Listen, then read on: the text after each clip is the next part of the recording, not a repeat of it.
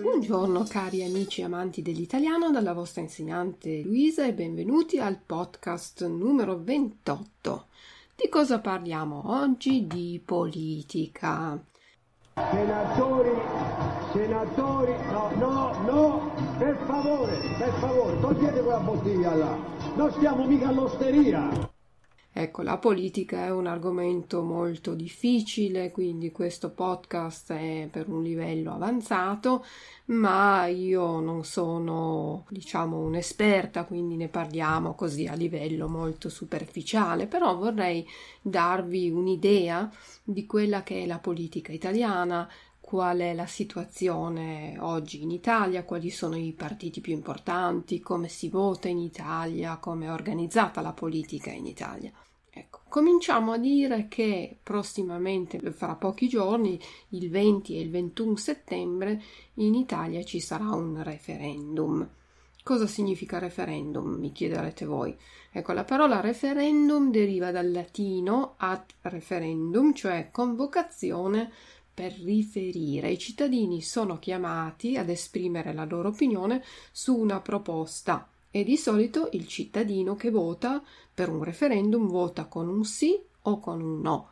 Un esempio molto conosciuto è stato il referendum in Gran Bretagna, con il quale gli inglesi dovevano decidere se stare o uscire dall'Unione Europea, Brexit. Ecco, anche in Italia ci sono i referendum molto di frequente. Ecco, con il referendum italiano di quest'anno i cittadini italiani devono decidere se vogliono approvare una legge che prevede la riduzione del numero dei parlamentari, quindi avere meno politici in Parlamento, oppure possono anche votare no e quindi respingere questa legge e tenere il numero di parlamentari come è adesso. Per ridurre il numero dei politici al governo, quindi di parlamentari e senatori al Senato, bisogna votare l'approvazione di una legge che permette di cambiare tre articoli della Costituzione italiana. Questi articoli, scritti negli anni sessanta,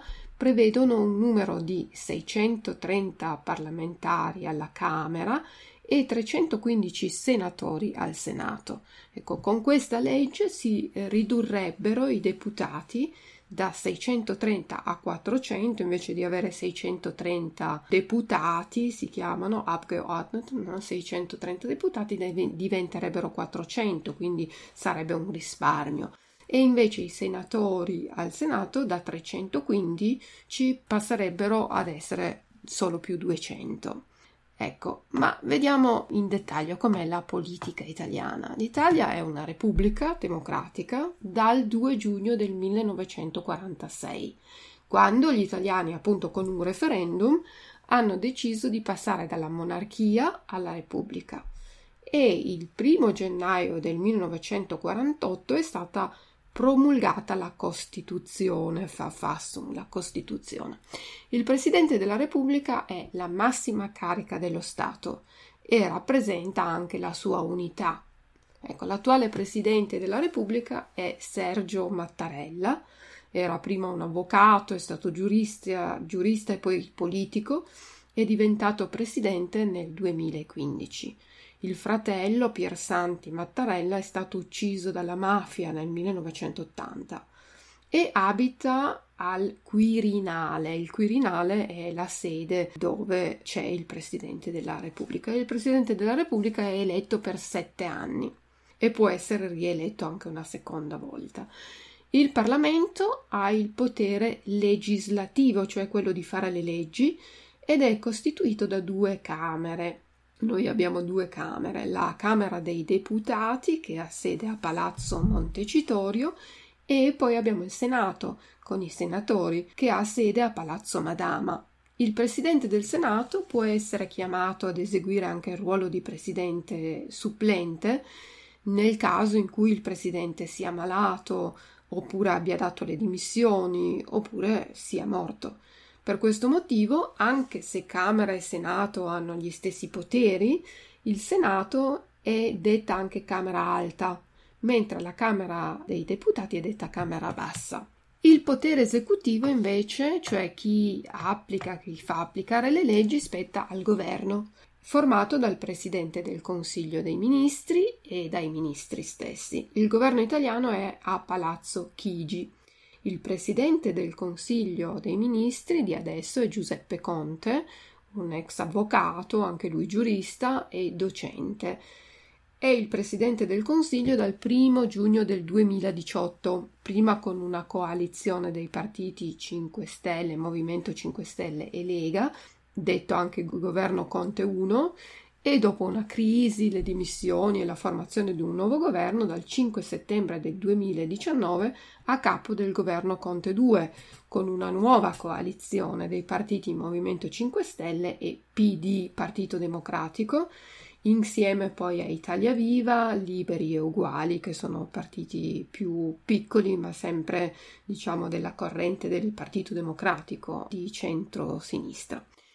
I giornalisti chiamano anche il governo con i colori adottati tradizionalmente dai partiti, quindi il governo precedente era detto governo giallo-verde perché ehm, era il simbolo del Movimento cinque Stelle giallo, mentre quello della Lega verde, quindi governo giallo-verde.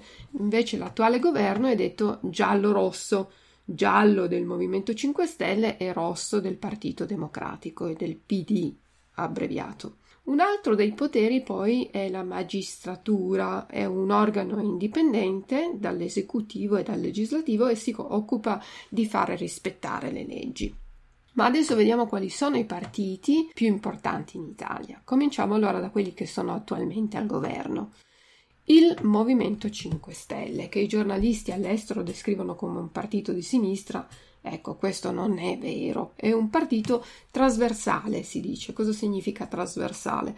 Che non ha un orientamento di destra, di sinistra o di centro. Le idee politiche di questo partito uniscono aspetti della politica di sinistra, di centro e di destra, quindi è trasversale.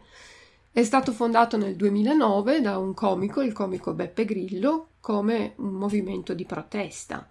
I militanti o quelli che appartengono a questo partito sono chiamati i pentastellati. Pentastellati è un nome che richiama le stelle che sono disegnate sul loro stemma, sul simbolo del partito. E visto che le stelle sono cinque, ecco perché penta, no? Penta, il cinque greco. Un altro nome comune è grillini. I militanti del partito sono detti grillini dal nome del suo fondatore, Grillo, Beppe Giuseppe Grillo, Beppe Grillo.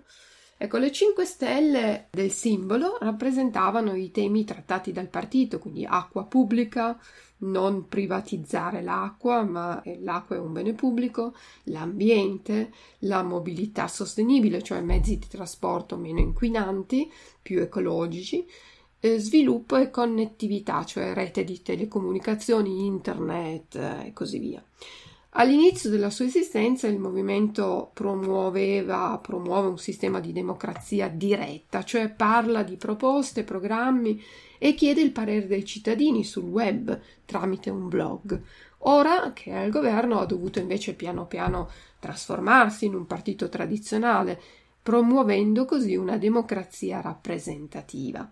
Ecco, capo del partito è stato fino al gennaio del duemilaventi Luigi Di Maio, che ora è ministro degli esteri, e il leader del partito si chiama Vito Crimi. I cinque Stelle hanno duecentodue deputati alla Camera e novantasei senatori al Senato e quattordici parlamentari al Parlamento europeo. Il Partito Democratico, invece detto anche P D, è un partito di centro-sinistra. Intende consolidare una politica di riforme progressista e per un'Europa unita. È nato dall'unione di diversi partiti per formare un unico partito di centro-sinistra. Al governo nel duemilasei è stato però sconfitto nel duemilaotto, è passato poi all'opposizione per vincere poi nel duemilatredici e da quell'anno alla guida di tre governi, uno dei quali era guidato da Matteo Renzi, il presidente del Consiglio più giovane della Repubblica, a trentanove anni è diventato presidente. Matteo Renzi ha il soprannome di rottamatore, dal verbo rottamare, quando si manda una macchina vecchia allo sfasciacarrozze per essere distrutta, si rottama un'auto. Ecco, rottamatore perché? Perché aveva l'ambizione di cambiare totalmente l'establishment della politica italiana, voleva mandare a casa tanti vecchi parlamentari e senatori che diceva che prendevano solo lo stipendio senza lavorare e quindi voleva mandarli a casa, rottamare, cambiare tutto il sistema. Anche per questo motivo aveva indetto un referendum e questo referendum però non ha avuto successo e quindi Renzi ha dovuto dimettersi. Uno dei grandi problemi avuto durante il suo governo è stato l'alto livello di immigrazione clandestina in Italia dovuta alle guerre civili in Libia e in Siria. Per questo è stato molto criticato dalla destra e perché ha approvato un decreto legge per la protezione dei migranti. Ha ordinato l'opzione Mare Nostrum per il salvataggio dei migranti che sostituiva quella europea Frontex perché alcuni paesi dell'Unione Europea si erano rifiutati di finanziare eh, questa, eh, questa legge. E poi Matteo Renzi si è anche battuto per far approvare una legge sulle unioni civili delle coppie dello stesso sesso. Ecco, dopo aver lasciato il P D ha fondato un nuovo partito che si chiama Italia Viva, che appoggia il governo, il governo Conte due, però diciamo che per adesso non ha ancora molto successo Italia Viva. Il presidente del, del Partito Democratico adesso è Zingaretti. Zingaretti è il fratello dell'altro Zingaretti, attore, l'attore che fa Montalbano. Ecco, uno è attore, l'altro invece si è messo in politica ed è un politico molto serio, è il presidente del P D. La Lega invece è un partito di destra, il nome vero all'inizio era Lega Nord, perché il programma del partito era quello di separare il nord dal sud Italia e di chiamare il nord Padania. Dal millenovecentonovantasette diventa poi Lega ed è un partito nazionalista, federalista, cura soprattutto gli interessi del nord e naturalmente contro l'immigrazione, contro la società multiculturale. I suoi militanti sono spesso criticati per essere razzisti e xenofobi. Contro l'Europa, contro l'euro, in questo periodo fa opposizione al governo con metodi piuttosto propagandistici, populisti. E poi c'è, ecco, il presidente di questa Lega è Matteo Salvini. Un altro partito, Forza Italia, è il partito di un signore che si è fatto purtroppo conoscere in tutto il mondo e non per meriti, ma più che altro per gaffe internazionali, di cui gli italiani si sono molto vergognati. Avete capito di chi parlo? Silvio Berlusconi. Ecco, il suo partito Forza Italia è stato sciolto nel duemilasette per fare un partito insieme ad altri partiti di destra, detto il Popolo della Libertà. Nel duemilatredici però il partito si scioglie, viene rifondata Forza Italia e una piccola parte di esponenti del vecchio partito fondano il nuovo centrodestra. Forza Italia è un partito, appunto abbiamo detto, di centrodestra che vuole dare uguale importanza per esempio alle scuole pubbliche e alle private, pensa che le tasse non debbano essere calcolate per distribuire in modo equo la ricchezza, ma per favorire il consumo. È un partito fortemente incentrato sul suo leader, però Silvio Berlusconi ha ormai ben ottantaquattro anni. Eh. Ma il partito più a destra nel panorama politico italiano è Fratelli d'Italia, è guidato da Giorgia Meloni e nel suo simbolo pensate che c'è la fiamma tricolore storicamente utilizzata dal Movimento Sociale Italiano, il vecchio partito di ispirazione neofascista. È un partito conservatore, tradizionale, sovranista, cioè nazionalista e contro le organizzazioni internazionali. Si dichiarano a favore della famiglia tradizionale, contro ogni forma di unione civile eh, o studio di genere. Ci sono poi una miriade di piccoli partiti regionali tipo Freiheitliche Partei Südtirols, Union Val d'Aoste, ma chi li considera, sono piccolissimi, quindi non ne parliamo. Interessante invece è il Movimento delle Sardine. Ecco, sardine eh, sono dei piccoli pesci del Mar Mediterraneo eh, che eh, nuotano in gruppo. Ecco, sono dei giovani che hanno preso questo nome, Movimento delle Sardine. Nel duemiladiciannove si riuniscono nelle piazze per protestare contro questo sovranismo, populismo dei partiti di destra che in quel periodo erano al governo. La Sardina è il simbolo del movimento, fa riferimento al modo di dire stretti come le sardine, no? Perché nuotano proprio in branco, ecco, per richiamare il desiderio di riempire le piazze, ma anche fanno riferimento alla caratteristica di questi pesci: sono piccoli, indifesi, ma si muovono in gruppo e con forza. Adesso passiamo a vedere le elezioni. In Italia ci sono vari tipi di elezioni: le elezioni politiche per eleggere i membri della Camera e del Senato, le elezioni europee per eleggere settantasei membri del Parlamento europeo che spettano all'Italia, elezioni regionali per eleggere il presidente della giunta regionale e del consiglio regionale, e poi in ultimo le elezioni amministrative per eleggere il sindaco e il consiglio comunale. Normalmente si vota per ognuna di queste elezioni ogni cinque anni. Possono votare tutti i cittadini italiani che hanno raggiunto il diciottesimo anno di età per la Camera dei Deputati, ma per il Senato devono aver raggiunto l'età di venticinque anni.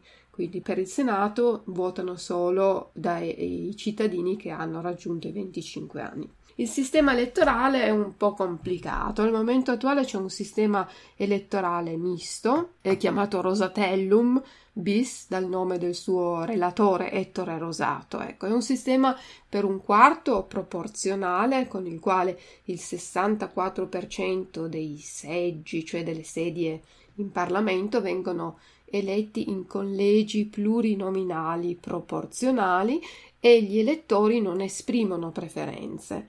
C'è una soglia di sbarramento, cioè è previsto un numero minimo di voti per poter partecipare alla ripartizione dei seggi, per poter andare in Parlamento, che è fissato al tre per cento, e un quarto invece ha un sistema maggioritario, cioè il restante trentasei per cento dei rappresentanti popolari viene eletto in collegi maggioritari uninominali, dove si presentano più concorrenti ma solo uno vince, tutti gli altri vanno a casa.